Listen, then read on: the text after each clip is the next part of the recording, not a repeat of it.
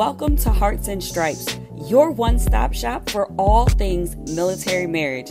I hope our discussions and interviews equip you with the tools to start or grow a beautiful marriage as we address the benefits and challenges of mil marriage. I believe life's most precious moments are worth celebrating, so I'll help you design your marriage blueprint in alignment with your core values. Thank you for joining us, and remember to rate, subscribe, and review. Let's do this. Hello, hello, and welcome to the Hearts and Stripes podcast. This is your host, Bree Carroll, here with another Heart to Heart. And I'm really excited to be back for this new season. If you heard the season opener during Military Marriage Day, then you know that this season is all about building your military marriage. And I'm really excited to dive into a a personal way that we have been building our mil marriage and it is through really listening to and receiving from um, my in-laws. So for those who maybe do not know um, my husband is uh, in the Air Force currently as a pilot, and this is the family business. So his father was a crew chief, um, retired Air Force. His brother's also in the Air Force. Um, so it's really exciting that this past summer we had the, the opportunity to celebrate my in-laws as they celebrated their 50th I said, let me say that again. Their 50th wedding anniversary. And it was really special to see all of the family gathering, coming together, and just really celebrating uh, their union. And to see them love on one another was something that was necessary and needed even for our individual relationships. And it gave us a picture of what we were working towards as we build our mil marriage. And I had the opportunity to chat with them a little bit now, if you know my husband, you have not seen him very much on this podcast. He gets that from his mom. So she was not willing to come on camera um, to share. But I love that during their past visit, as they were helping us get settled here um, in our new home after a PCS, we did sit around the kitchen table and just talk about life, about family, about what this new season, a new chapter looks like for us specifically. But they shared some words of wisdom. And I think there are three main things that kind of stood out to me um, as it relates to how they build their mil marriage. And I wanted to share with you all here as takeaways um, for yourself, right? And, and glean from those 50 years of um, being mil marriage strong. So, I'll dive in. But first, before I do, I do want to give a big thank you, thank you, thank you to um, my my I want to I keep saying in-laws, but they're really my in-loves because I am blessed. Okay. I'm super fortunate to have a family um, where I am looked at as a daughter, not a daughter-in-law. Um, and, and it's and it's really something that people don't share enough about that do have those great relationships with the family that they married into, but I do. And I am super blessed and I'm excited and grateful um, to have them as a part of my family. So a huge thank you to Edna and Stanley Carroll. Um, and congratulations on your 50 years. So let's dive into um, what I took away from that conversation that we had with them, as I wanted to hear like what helped them sustain over those 50 years. So the first thing that kind of came to mind with that conversation was their them talking about how they kept the focus on the family. And that's the first thing that I think was a point that they drove home again and again as it relates to how they stewarded their time as um, my father-in-law was away a lot um, and just serving in in his capacity as a crew chief and in deployed situations and working abroad. And they did do a tour overseas.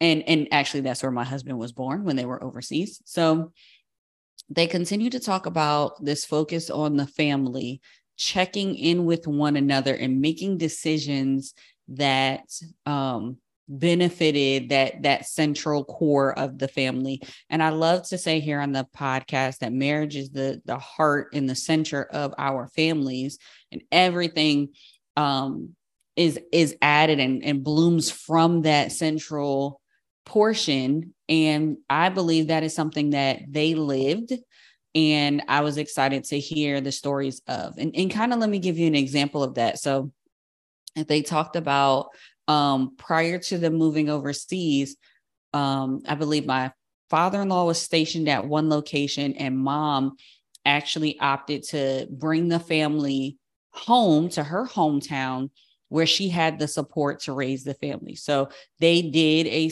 a season where they were geographically separated and dad would come home to Mississippi on the weekends or when he had time off to see the family that focus and that sacrifice is a big one and one that i'm surprised to hear that they made because i know geo baching is something that seems to be more common now but the way that they had that forward thinking to say i have a community of support and i'm going to choose to be separate from my spouse for a season so that um, i have the support to raise the children and um, to ensure that we're putting our family in the best position possible. That takes selflessness and that takes being focused on the overall big picture goal and not the short term. So, for anyone who is in a situation where they are geo baching, my heart goes out to you because that is a difficult decision to make. But if you are doing it from the perspective of this first point of keeping that focus on the family, then you know you are you're doing the right thing and, and that was really encouraging to hear that um, from them as a couple again that's 50 years in that they even made that type of sacrifice then for the family another uh, the second point if you will that i really really loved hearing about is um, their faith they had a focus on faith and that is really big in our household. That's really big on in, in our family, and um, for anyone who maybe it has different beliefs, whatever that looks like, whatever faith system that grounds you. Um, I, I'm always a big advocate of practicing what we say we believe, and I think I am loving how I get to watch my in laws not just say they believe something, but walk that thing out, right? Um, I love the ripple effect of our faith and the prayers that were prayed from them and our grandparents and the and what we're seeing here in our family and how my son wanted to be baptized and how he wanted to get his bible and how he wanted to learn about Jesus Christ and how he loves them. Like that is an amazing thing. And I think it's really important for this conversation because that focus on faith was not just from their belief system, but in the word of God, it gives instructions on how the family should be managed and how there is an order to our families and how we love one another, right? Like it is detailed in the in the word of god and i love that they continue to put an emphasis on like doing what the word says to do like how do you honor your spouse like how you submit to your spouse and i know these may sound like words that people don't necessarily like to talk about these days but i, I love it that they were comfortable with sharing that portion of what submission looks like and loving one another as Christ loved the church. Like the, these scriptures that we people can casually just spout out what that actually looks like on a day to day, what it looks like to let um, my husband be the man of the house. And I like to say, when you are with the right person, submission is not an ugly word. It's it's an easy thing to do, uh, or I should say, it's a simple thing to do ease comes with who it's with and the character of that person. So I trust my spouse. So it's it's easier to submit to my spouse because it's like I know we on the same page. And when we're not on the same page, I still trust that you are being led in the leadership that you have for our family. So that was something that I love their focus on family and I love their focus on, on faith. I think the third thing that um, was a harder pill for me to swallow, but I appreciated them was they talked about their focus on selflessness as it related to their 50 years of marriage. Um, really just wrapping up that thought as it relates to my in-laws and their 50 years of marriage.